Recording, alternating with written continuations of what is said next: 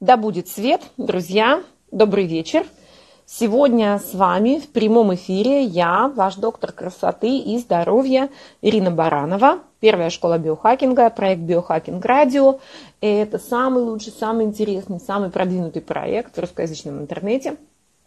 И а, мы ведем вас по пути здоровья, по пути гармонии, по пути долголетия.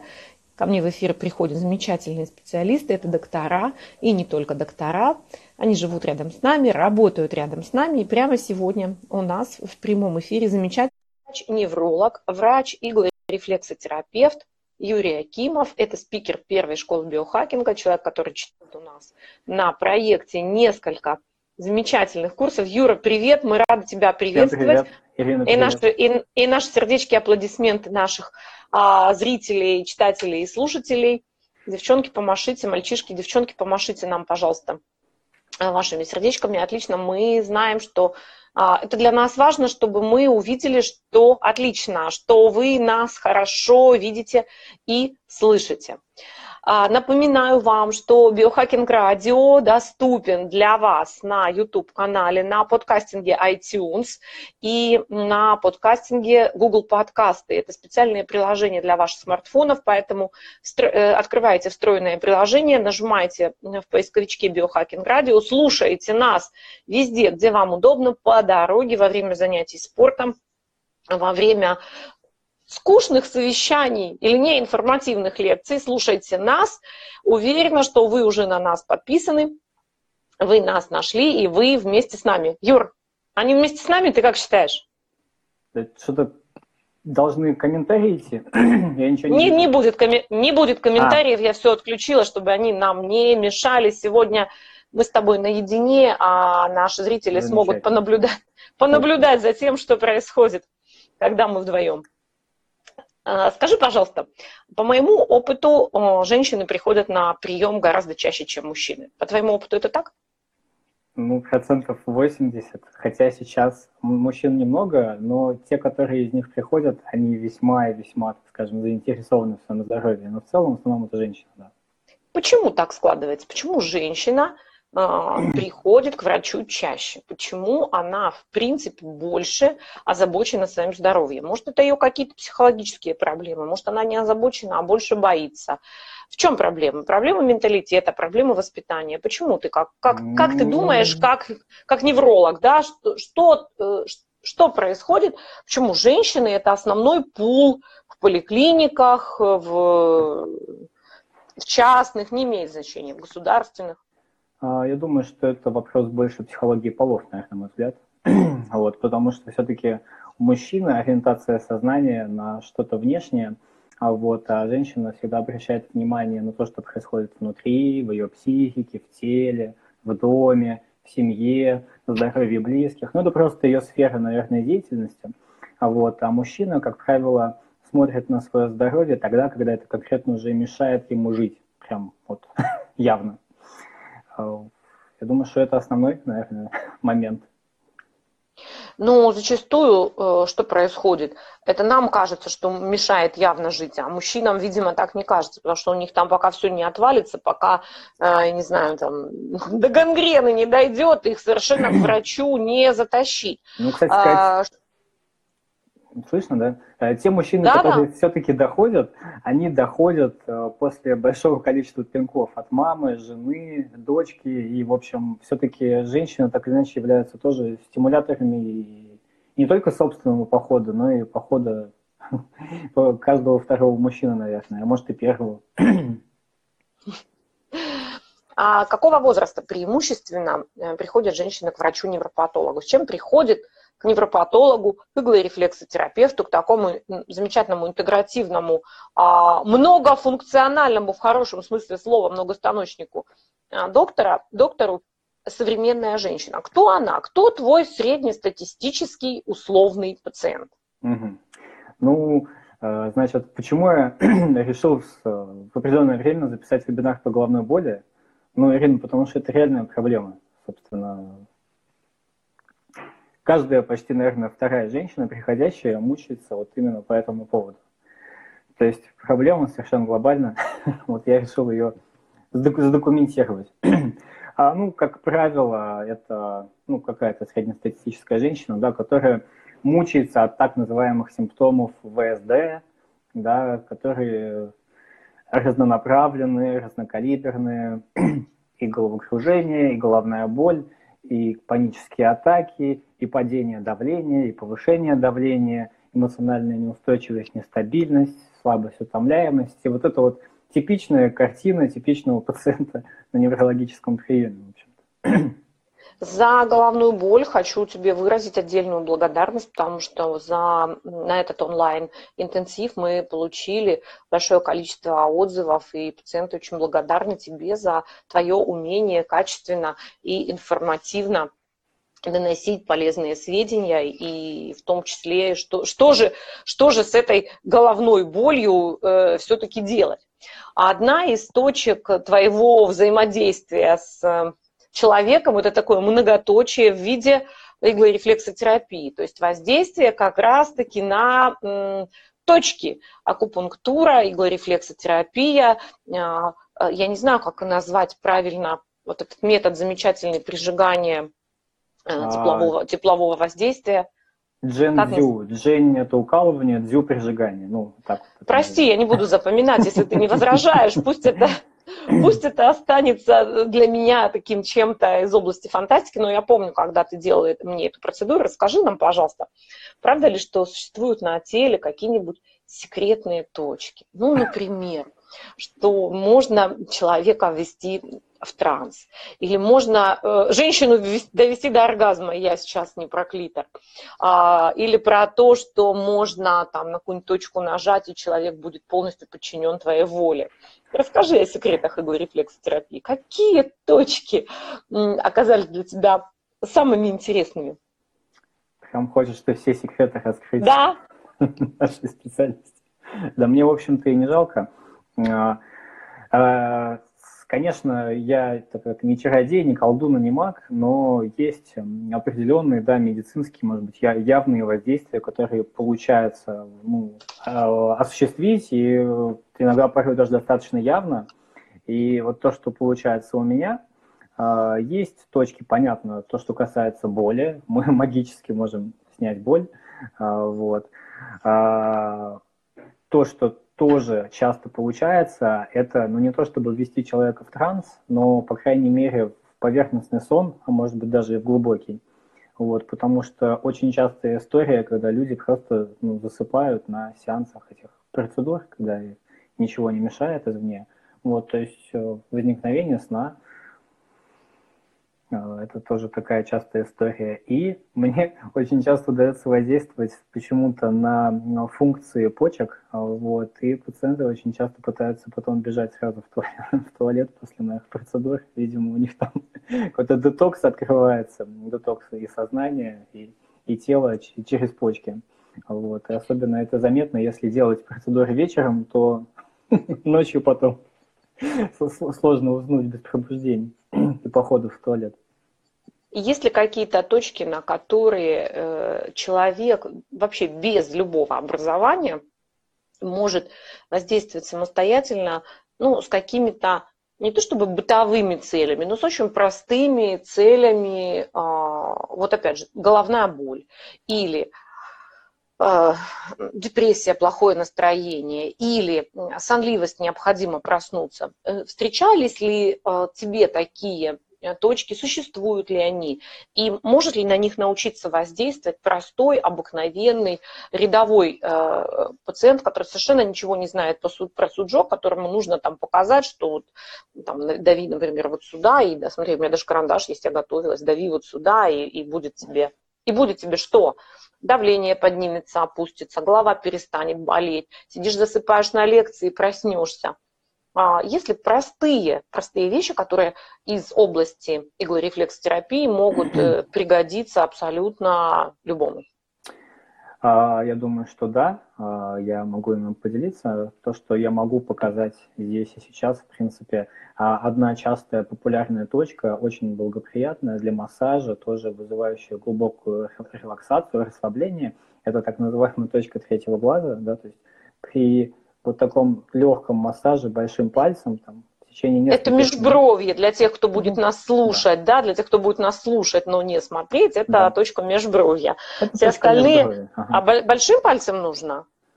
Или без разницы? Ну, каким? во всяком случае, я для себя выбрал такую манеру воздействия. Ну, конечно, продуктивнее, если это делает посторонний человек. Угу. Вот. Это гораздо больше расслабляет, мне так кажется.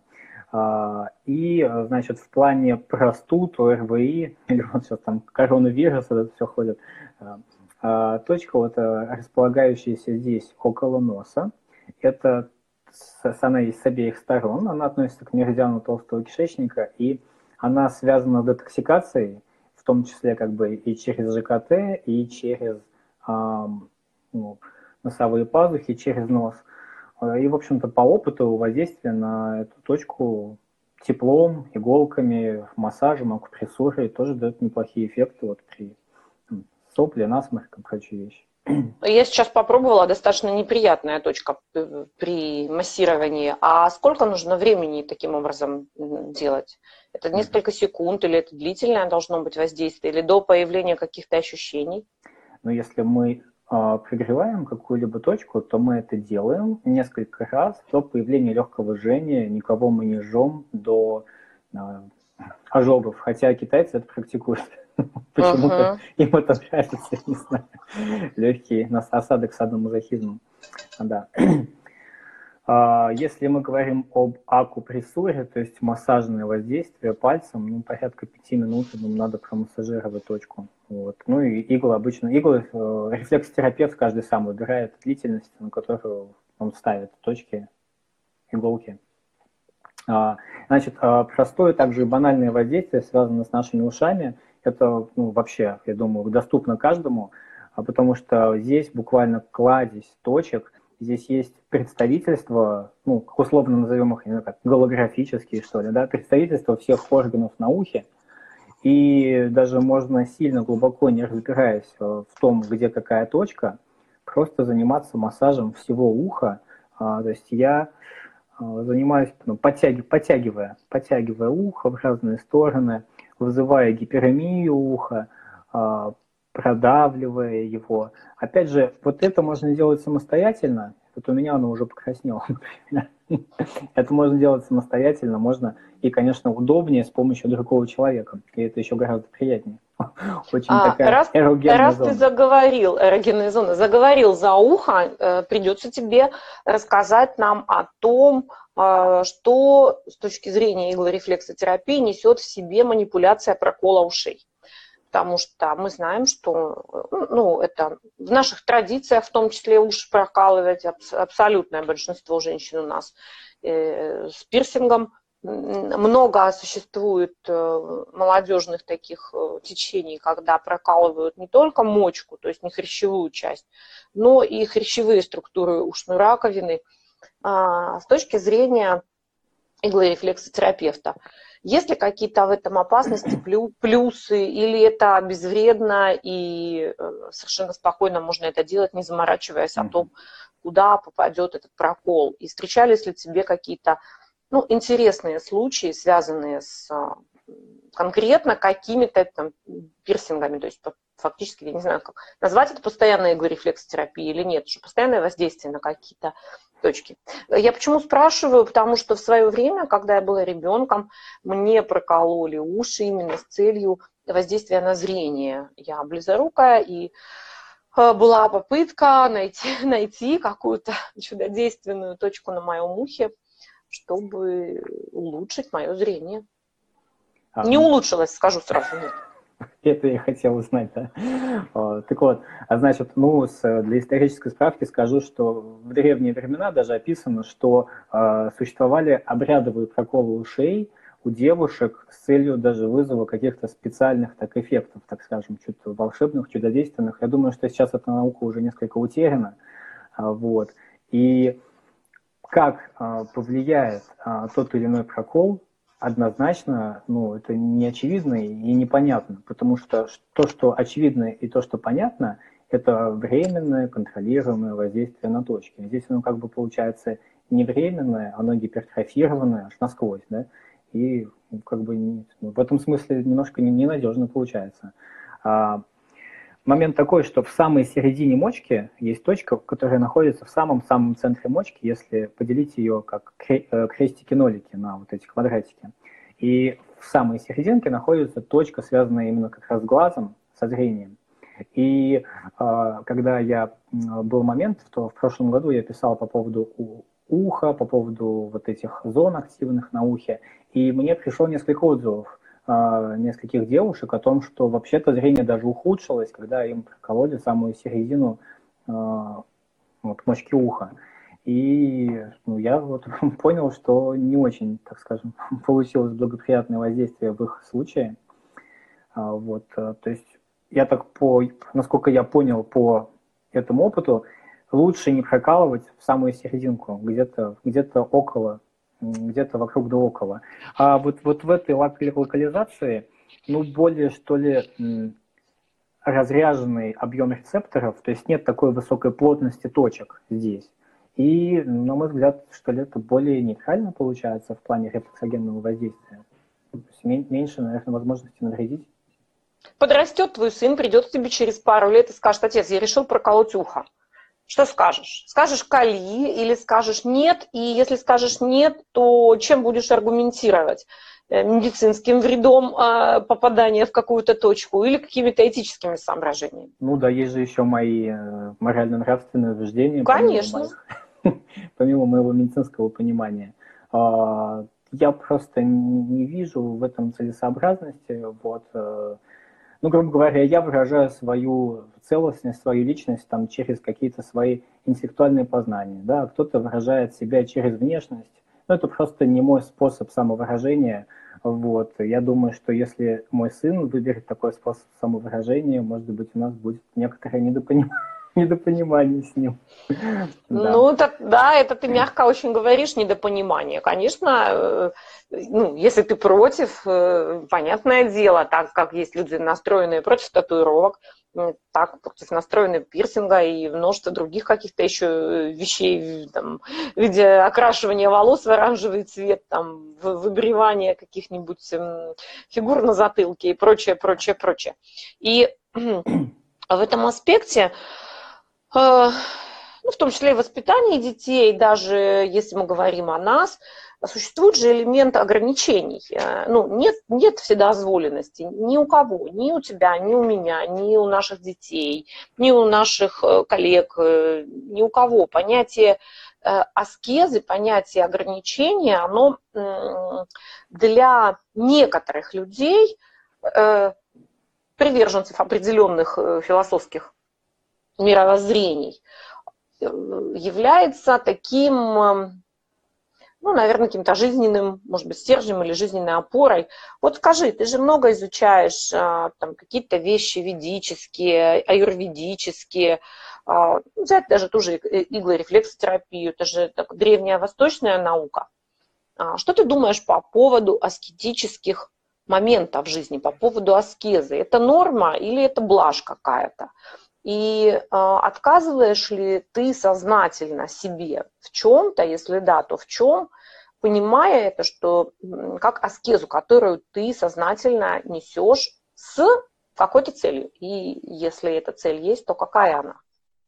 А, я изучал действительно в свое время все эти вопросы а с точки зрения разных религиозных позиций и увидел, что несмотря на различия в какой-то внешней оболочке всех вот этих вот религиозных э, концепций, а, ну, в общем-то, лежит действительно один приблизительно тот же процесс.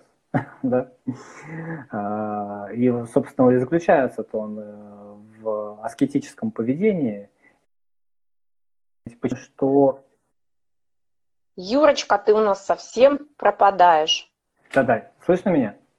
Ну, сейчас да, еще раз повтори, пожалуйста, про аскетическое поведение. Да-да-да. Я говорю, э, внешне все религии сильно отличны друг от друга, но все они в себе включают этот момент э, аскетического поведения, аскезы, так или иначе, и все они, в их фундаменте лежит э, именно этот момент. И это очень любопытно действительно, почему так происходит, для чего это нужно и зачем. А, я бы сказал так, что это не для каждого, это а, ну, такая достаточно индивидуальная вещь, и каждый должен для себя выбрать, может ли он идти по такому пути или нет. Вот. Потому что сейчас мы уже знаем, что и биохимия у каждого человека разная, и генетика у всех разная. Вот. И кто-то может не перенести ту, ту аскезу, которую другой человек легко вынесет. А, меня слышно? Да, да, мы я, очень я внимательно уже, тебя... Я нет, нет, мы внимательно тебя слушаем. Вот, тем более э, на разных этапах жизненного пути, э, собственно, я думаю, что для каждого это имеет разную ценность. А, так вот, э, я себя ограничиваю в некоторых вещах, но в некоторых это у меня категорически не получается. А, вот. я бы сказал даже, что больше не получается, чем получается, потому что это действительно очень сложная история. А, в чем у меня себя получилось ограничить? А, и это во многом благодаря курсу, вообще благодаря существованию интегративной медицины. А, это вот, собственно, питание, это одна из самых сложных аскез нашей жизни, мне так кажется. С, точки, ну, с какой-то точки зрения, с биологической, это ну, является субстратом для нашей жизни, но с какой-то точки зрения это одновременно и зависимость важно жить так, чтобы, грубо говоря, жить, э, поддерживать свою э, жизнь с помощью питания, не жить ради еды. Так вот, а у меня получилось убрать из питания сахар, у меня получилось убрать из питания эм, глютен, э, молочные продукты дозировать получилось. Ну вот, например, у меня проблемы с кофе есть, не могу никак его в полной мере изъять из своей жизни – а вот это для меня вот пока что непосильная аскеза, например. Хотя, я, ж, бы... я жила год без кофе, а никаких изменений не заметила ни в положительную, ни в отрицательную сторону. А, поставила на себе такой эксперимент, целый год кофе не пила, абсолютно легко у меня получилось от него отказаться, и также спокойно я его назад вернула, и поэтому один раз в день могу себе с удовольствием позволить э, чашку кофе, не испытывая по этому поводу никаких угрызений совести, потому что, ну, знаю ситуацию, когда люди отказываются от кофе и говорят о э, существенном изменении в лучшую, например, сторону в виде там, секреции, улучшения соков наших пищеварительных, некоторых других моментов. Ну, вот лично на мне, как на своем собственном пациенте, никакой разницы я не заметила. Что с кофе, что без кофе, абсолютно одно и то же. Я думаю, что ты тоже когда-нибудь придешь к, к моменту, чтобы попробовать без кофе жить. Что ты пьешь зелененькое? Расскажи сразу, пожалуйста, пока я увидела. Что да вот Дарья Викторовна мне тут принесла, я не знаю, может быть, рекламы, зачем, не знаю, а, принесла мне а, магнисол, а, магний с витамином В2. Это у нас такое, такое стиль, стиль семейный. Вот. Мы везде всегда пьем этот магний для того, чтобы расслабиться или наоборот собраться. В общем, для баланса. Для баланса всех систем организма. Вот. Э, кстати, скажи, пожалуйста, вот если бы тебе разрешили оставить всего одну добавку какую-то в твоем рационе, что бы это было? Что бы ты оставил? А, да, сложный вопрос. А, я бы, наверное, подумал между... Скорее всего, это был бы витамин D, а, да, но магний здесь тоже был бы не на последнем месте. Что-то из них. чтобы это было. Я тоже так думаю. Ну, я ответила сама себе на этот вопрос спонтанно и быстро не задумываясь, я ответила магний. Конечно, потом я тоже подумала, что а как же витамин D? Ну, просто потому, что мы витамин D восполняем, и он у нас еще длительное время способен аккумулироваться в организме и работать. А магний так не может. Если без магния там 4-5 дней, ну, неделя, и уже начинаешь э, абсолютно явно ощущать признаки его дефицита. Сколько ты можешь без магния? Сколько тебе ну, хватает? Я такой планки себе не ставил. А, я могу сказать, э, сколько я, сколько я могу выпить магния. А, сколько ты можешь выпить магния? Испугай ну, людей цифрой в 2000 Нет, ну, не, ну 2000 нет, ну как бы грамм, до грамма на ночь просто за раз я могу выпить спокойно. Ну, по грамму на ночь за раз, еще пару раз по 350 в, или сколько там, 340 в магнесоле. Вот тебе и уже два, вот тебе и уже 2 грамма. Люди, когда удивляются, когда говоришь, что магний можно и 2 грамма в день пить, можно, друзья, можно, если к этому есть показания. Не могу обойти стороной э, неврологическую историю, связанную с ВСД. А, многие по сей день считают, что ВСД не существует, что это выдумки врачей, которые не могут а, определить, что же на самом деле с пациентом. Бытует такое мнение, что ВСД – это э, диагноз э, ленивых докторов, которые, а, не знаешь, что у этого пациента болит, пиши ВСД, и все. Ну, а, по-другому считают люди, у которых ВСД есть. И а, для меня очень важно, потому что я тебе очень сильно доверяю, для меня очень важно твое мнение по поводу ВСД. Ну вот я бы сказал так, что ВСД, наверное, есть как симптом. Но если это как диагноз, это, наверное, дискутабельно. То есть фактически что подразумевается под ВСД?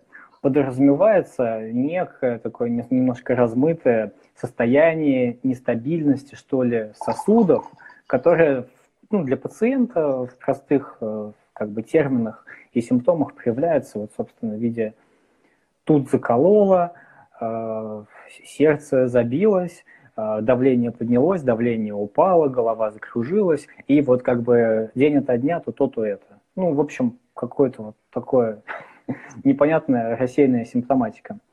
И вот неврологи в большинстве таких случаев просто, собственно, и пишут ВСД. А, хотя я согласен с тем, что в неком проценте случаев, ну, допустим, в 10, это и есть, наверное, действительно истинное ВСД, где прям корень проблемы лежит вот в этой сосудистой нестабильности, где мы назначили сосудистую терапию, сосуды встали на место, все стало ровно, хорошо и красиво. Но есть же как бы большое, огромное количество ситуаций, где причина лежит совершенно в другой сфере. И я об этом писал один из постов как раз-таки, что надо просто заниматься здесь диагностическим поиском, надо просто подзаморочиться на эту тему. Это очень часто, ну вот сейчас э, я у себя вижу, не у себя на приеме в смысле, дефицит витаминов группы В.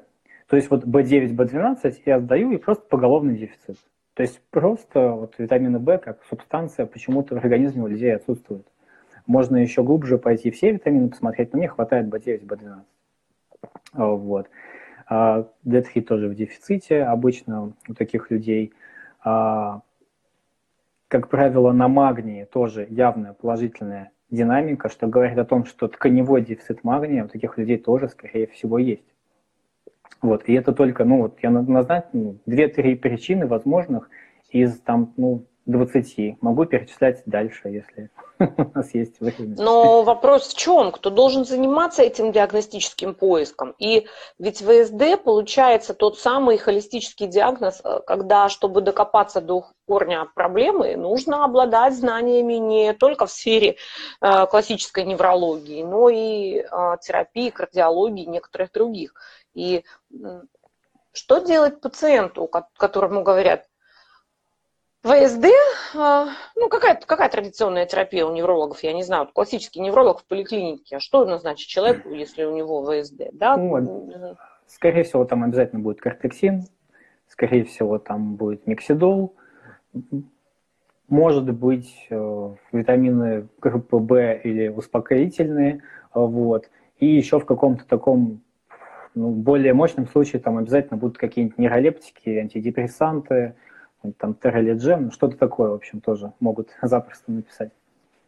Но кто-то кто должен заниматься этим диагностическим поиском. Что делать пациенту? Ему самообразовываться или ему все-таки продолжать ходить в поликлинику и говорить, так, ищите причину, давайте дальше, давайте дальше, давайте вот этот метод, давайте вот этот метод. Потому что а, если только там 10, 15, пусть даже 20 процентов истинных э, там, вегетатиков каких-то, да, а все остальные имеют соматическую причину, Как сделать так, чтобы люди эту причину могли найти? Потому что, ну, никакой вебинар, там, онлайн-интенсив мы не проведем, чтобы за час, за полтора разобрать все причины, которые могут привести к каким-то сосудистым нарушениям. Ты можешь какой-то дать совет человеку, который замаялся со, своей ВСД и там, в тупике, он не знает, что делать. Просто вот, ну, с чего начать? Может быть, я не знаю, там, образ жизни менять или что, что делать? Что первое должен сделать человек с ВСД? А, так, ну что я могу сказать? Не знаю уж он это делал, должен сделать или второе, но а, у нас есть же ну, замечательный курс «Стресс под контролем», и, ну, я не знаю, это, наверное, четверть всех ВСД, это угу. надпочечники, надпочечниковая усталость, и мне кажется, что большинство, ну, значительное количество ВСДшников могут найти себя в этом вебинаре запросто, потому что вся эта усталость, вся эта разбитость и бессонницы ночные запросто могут быть связаны с э, гиперкортизолемией и всеми этими расстройствами. Так что это один из вариантов. Это можно изучить, посмотреть. А, вот. А далее, ну, как правило, вот э, проблемы поиска этих э, всех процессов, диагнозов занимается либо невролог, либо терапевт. А, ну, здесь что я могу сказать? Здесь самое главное найти, наверное, дотошного врача и не поскупиться на анализы, потому что это будет, может быть, ну, вылезет в копеечку, но по моему опыту ну, это того явно стоит. Вот. А, я часто, кстати говоря, сейчас все чаще мне попадаются пациенты из-за границы, то есть вообще не из России, э, и Европа, и США. Ну, слушайте, там там это стоит вообще невменяемых баснословных денег, и даже за деньги там это нельзя сделать и сдать. А здесь за какие-то там 10-15, ну, ну, возьмем по максимуму 20, там 30 тысяч, можно себя нормально сделать нормальный солидный чекап. Вот, поэтому я в этом контексте мне сложно понять всю эту историю, что якобы это все как-то дорого стоит, и этого нельзя себе позволить. Ну, я думаю, что можно и нужно, наверное. Вот, поэтому, да, не поскупитесь на таком вот чекапе, расширенная биохимия и какие-то самые банальные инструментальные исследования неврологические. Ну, то есть э, УЗИ сосудов шеи, там, реоэнцефалограмма, МРТ чего-то, что, что у вас там болит или что вас беспокоит. Ну, это просто там, сэкономит время и нервы. ВСД, это ВСДшники, это женщины или мужчины по большей части? Это, это женщины, по большей части это, конечно же, женщины. Вот. Молодые или уже какие-то возрастные? Как правило, возрастные, это уже пережили эту проблему. ВСД удел молодых, да? Но на самом деле, с точки зрения классической неврологии, диагноз ВСД ставится молодым людям репродуктивного возраста, да, а то, что идет уже дальше, а, переходит в категорию там ИБС, энцефалопатии и прочих вот диагнозов уже так, ну, условно в кавычках назовем их старческими, что ли. Энцефалопатия любимый диагноз, очень классный, да. очень классный, правильный. Э, да, в переводе на человеческий язык обозначает болезнь головного мозга. Вот что хочешь туда, то и, то и вкладывай в понятие энцефалопатии. Но на самом деле, конечно, энцефалопатии существуют, и э, причин их развития очень много. Это и наш э, образ жизни, и питание, и экология, и действительно сосудистые проблемы, которые приводят к тому, что мозг хронически находится в гипоксии, недостаточно кровоснабжается, недостаточно адекватно выводятся продукты обмена.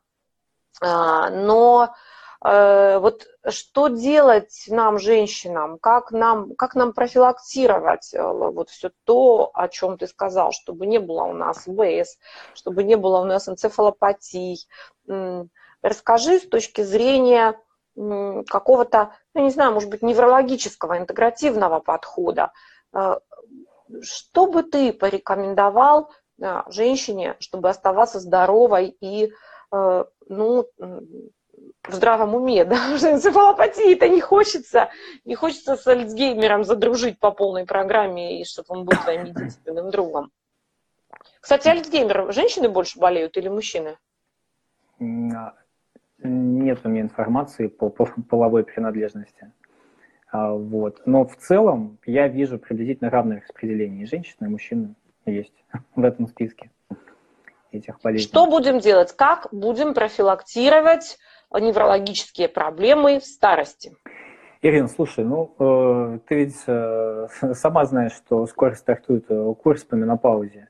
И многим женщинам, к которым, э, которые просто приходят на прием, уже с начальными когнитивными какими-то нарушениями, расстройствами, э, ну, мне понятно, например, что им в этом во многом может помочь заместительная гормональная терапия и вообще нормализация, собственно, всего их гормонального статуса после репродуктивного возраста. И это, ну, я не знаю, это, наверное, процентов 70. То есть это вообще, ну, хоть мы реально улучшаем функцию когниции, но это все вообще не неврологическая тема по факту, а чисто такая гинеколого-эндокринологическая. Многие не знают, что эстрогены Хотя, ну, не только... есть, что сказать по этому поводу. А, я бы сказал, что Мы тебя потеряли. Юрочка, мы тебя потеряли. Мы ждем тебя снова. А пока я скажу вам, что эстрогены – это одни из главных э, когнитивных гормонов. То есть именно эстрогены отвечают за то, как у нас работает память, как у нас работают функции запоминания, узнавания, распознавания. Например, да, да, функции функция, сейчас, да, мы вернемся сейчас, например, функция распознавания эмоций на чужом лице, это прерогатива эстрогенов. Мы тебя потеряли, поэтому я немножко рассказала про эстрогены. Про эстрогены, пока тебя не было. Но это... ты должен, ты должен вернуться, мы ждем тебя, ты должен вернуться и рассказать нам про то, что с точки зрения неврологии ты хотел сказать, и да. на этом потерялись. А, собственно, с точки зрения неврологии, это э, здоровье сосудов, баланс нейромедиаторов – и, собственно, по поддержка всего витаминного, минерального статуса. А, вот. И в этом контексте, кстати говоря, митохондриальное здоровье тоже очень важно, а, и я бы тоже это, этот момент оставлял за собой, и здесь, я не знаю, можно заспойлерить немного. Конечно, конечно, потому тебе что, можно все. Да, потому что мы у нас как раз планируется курс по митохондриальному здоровью а, уже в начале февраля, да, мы будем а, разбирать здоровье митохондрий. Почему это важно для неврологов? Ну, потому что, ну, ребята, ну, ну все митохондрии практически сидят либо, либо в нервной ткани, либо в мышцах. Вот, то есть это все, все сфокусировано именно там. Вот, поэтому митохондриальное здоровье – это, ну, основа благополучия вообще там в каком-то пожилом возрасте, и не только, это основа там на нашей всей четкости биохимии головного мозга в любом возрасте, в принципе. А, вот. А что появилось из интересного сейчас, что мне любопытно использовать? А, люди приходят и говорят, я хочу узнать, будет ли у меня Альцгеймер, будет ли у меня что-то, какие-то проблемы с мозгом, инсульт. И вот я генетические тесты тоже начал подключать по полной. И откликается у людей эта история. Там кто-то боится, подтверждается. Если подтверждается, мы начинаем работать с профилактикой. Если не подтверждается, человек не боится, у него высвобождается большое количество жизненной силы, он живет себе дальше спокойно и не беспокоится ни о чем. Поэтому, да, можно и с этой стороны подойти. А, ну, я конкретно на своих приемах детально так вот э, по полочкам раскладываю э, здоровье сосудов, то есть беру панель на здоровье сосудов, на эндотелиальную дисфункцию, там, на липидные профили все. И, собственно, исходя из этого, могу оценить риски именно сосудистые по потенциальной дециркуляции, там, каким-то очагам склероза в будущем, в старческом возрасте и, и так далее. Вот это моя тема. Скажи, насколько изменился твой пациент по сравнению с тем пациентом, с которым ты работал э, ну, там, в, в начале своей карьеры? Или не в начале, ну, предположим, пусть будет пять лет назад. Чем отличается тот пациент, который у тебя есть сейчас, от того пациента, который приходил к тебе на прием пять лет назад, когда ты еще не жил в Геленджике, как-то в Самаре? Ну, на самом деле есть сильное отличие даже уже когда я жил в Геленджике, между тем, когда я только приехал и сейчас. Но между тем, что было в Самаре и сейчас еще больше отличия. А, собственно, в чем, в чем это отличие? Отличие в том, что пациенты ну, по крайней мере, не все, конечно, но многие пациенты сейчас стали крайне подкованными, и мне порой приходится с ними дискутировать практически на равных, и это, и это с одной стороны радостно, Вот. И, ну, иногда даже это боишься как-то по что-то э, сказать не то в такой дискуссии, да, вот, хотя, ну, это стимулирует очень сильно развиваться. Вот. Это сильно стимулирует развиваться, и у таких пациентов всегда самые хорошие, самые лучшие результаты в долгосрочном лечении. Вот, поэтому, несмотря на ну, некоторые неудобства работы с такими пациентами, для какого-то не развивающегося врача такой пациент – это просто ад. как бы, ну, он просто его уничтожит, и это все, они, они не состыкуются. Вот, но в нашем случае, в нашем случае, я считаю это залогом ну, продуктивного, конструктивного взаимодействия, где мы э, работаем не вот, где я как бы сила такая, ну, насилующая человека, пытающегося вылечить какой-то вот субстрат, да, напихать его какими-то лекарствами. А это партнерство почти равноценное, где я вот просто выступаю а, в роли консультанта, постоянно себя развиваю, а человек выступает в роли, ну, как, как это сказать-то, а, в роли такого же... Ну, ну партнер, уча, партнер, да, уча, просто... Участника, участника процесса полноправного. Вот, и это интересно на самом деле. Это стало гораздо так, захватывающе. Так с каким пациентом легче работать? С тем, который подкованный или с тем, который, скажем так, будет в большей степени ведомым и будет молча выполнять твои назначения? А, и хотел бы ты вернуться вот к тем пациентам назад, которые у тебя были раньше? На самом деле легче, реально легче просто поговорить и забыть но это как бы все просто для отписки. Э, скорее всего, в перспективе человек не вернется, результат, скорее всего, не будет. Э, вот, ну и как бы на этом мы и закончили. А, ну, по каким-то причинам это просто стало ну, неинтересно. Это стало неинтересно, да, и а, хоть это и легко.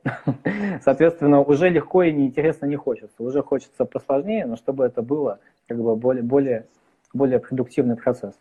Вот поэтому, естественно, я стараюсь сейчас притягивать вот в свое поле таких пациентов более, более, так скажем, интересующихся и порой даже допытывающих меня, э, пытающихся у меня узнать то, что я не знаю, я это узнаю, даю им, и получается, в общем, такой бесконечный круг развития по спирали.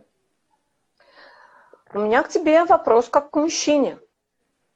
Готов ли ты принимать заместительную гормональную терапию в тот момент, когда тебе это понадобится? Тема а, мужской ЗГТ, мне кажется, еще в большем провале, чем тема женской потому что мужчины боятся, к врачу не ходят, а, они боятся моральных посягательств на их честь и достоинство.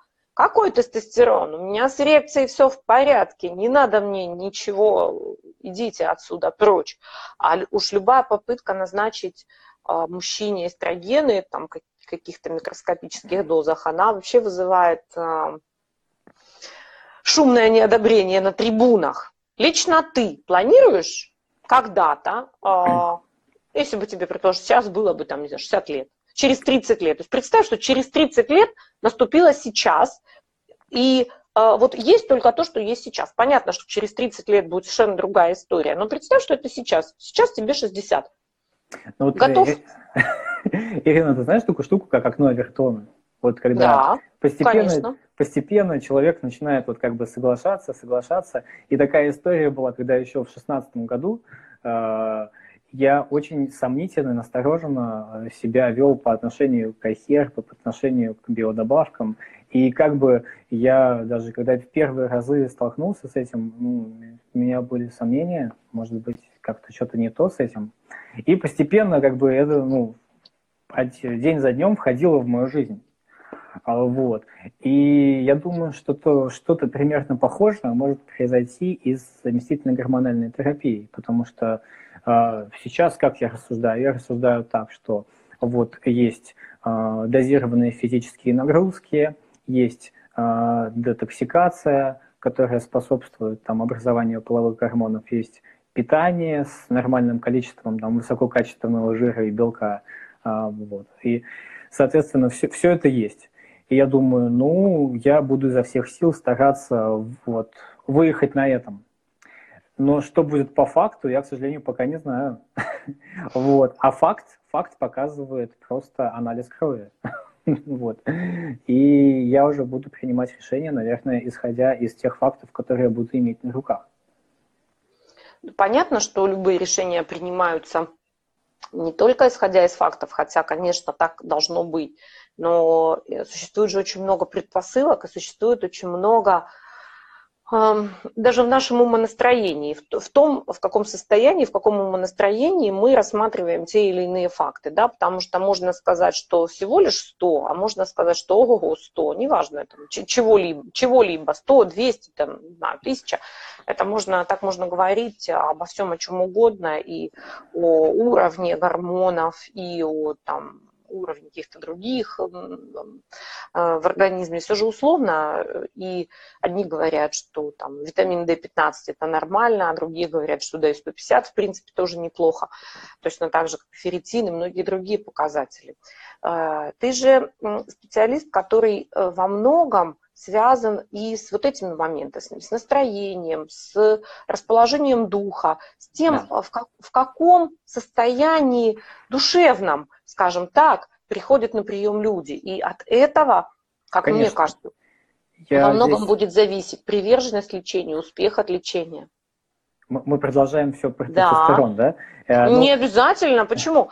Э, я постоянно говорю о том, что ЗГТ это не только тестостерон, друзья. Кортизол – это тоже ЗГТ у тех, у кого он там упал. Э, эльцироксин или эутирокс – это тоже ЗГТ. Э, инсулин у э, пациентов с сахарным диабетом – это тоже ЗГТ. Почему все при слове, почему-то все при слове ЗГТ думают вообще только об эстрогенах, да, и, а, и причем о каких-то страшных, там, я не знаю, синтетических там, и так далее. Почему никто не, не понимает, что, ну, по сути, если мы говорим о, о ЗГТ, как МГТ, да, там первый ряд это вообще прогестиновые препараты, потому что прогестерон падает первым. И люди не задумываются, или наоборот, задумываются, либо не задумываются, но из крайности в крайность бросаются. У меня нет щитовидки, но я буду жить без гормонов научите меня жить без гормонов, но э, вот не буду принимать. Э, пить буду, но курить не брошу, как говорится, да. Вот расскажи о том, э, как бороться с негативными умонастроениями, как бороться с вот такими заблуждениями и с настроением пациента. Вот что ты делаешь конкретно, когда тебе человек приходит и говорит, а я читал, и все. Mm-hmm. А, что в этой ситуации можно сделать? А, в общем-то, я либо просто занимаюсь просветительской работой, то есть отправляю человека на вебинары, да, и вот говорю, пожалуйста, изучайте. А, вот. Либо, если человек настроен более категорично, бывает, что я иду в банк и говорю, ну, извините, то есть мы с вами, наверное, ни до чего не договоримся, и заканчиваю с ним работу. Соответственно, он либо принимает негативное решение, мы действительно ее заканчиваем, либо после этого он переживает катарсис и на все согласен. А, ну, как бы, я думаю, что это тоже продуктивный, в принципе, выход. Сразу, так скажем, определить берега вообще. Понятно. Юр, у меня к тебе, пожалуй, будет последний вопрос, потому что наше время подходит к концу, и пациенты интересуются, ведешь ли ты дистанционное консультирование? Да, скажу так, э, очень желательно, если люди все-таки будут доезжать да, на очные приемы, вот, но дистанционно, осторожно очень можно пробовать в очень-очень особенных случаях. Друзья, если вы тот самый особенный случай, и вам нужен волшебный доктор, который знает про ваше нервно-психическое практически состояние, то Юра замечательный интегративный невролог с э, уникальным подходом. Это чудесный доктор, с которым я очень рада длительное время сотрудничать и горжусь тем, что такой спикер есть на проекте первой школы биохакинга. Юр, я от всей души благодарю тебя за то, что ты искренне делился своими знаниями и э, своими какими-то секретами, тонкостями. Спасибо тебе большое за то, что ты с нами. Все вот эти вот сердечки, аплодисменты, это все тебе. А я напоминаю, что с вами были мы, Юрий Акимов, врач-невролог, первая школа биохакинга, Ирина Баранова и проект «Биохакинг Радио». Не забывайте подписываться на наши, наши эфиры на YouTube-канале, на подкастингах э, различных. Это подкастинги в iTunes, подкастинги в а, Google Podcast. Обязательно ставьте нам много-много-много звездочек и лайков. И не забывайте делиться э, нами с вашими близкими, родными и друзьями. Сделайте прямо сейчас скриншот этого эфира и поделитесь ими, им в социальных сетях. Отметьте меня и Акимов Док наш замечательный врач-невролог. Ну а мы совсем скоро э, встретимся с вами на проекте «Менопауза». Он стартует 31 января. Спешите присоединиться, пока действует специальная цена. До новых встреч в эфире. Пока! До новых встреч. Всем спасибо, тебе, Ирина, тоже большое спасибо.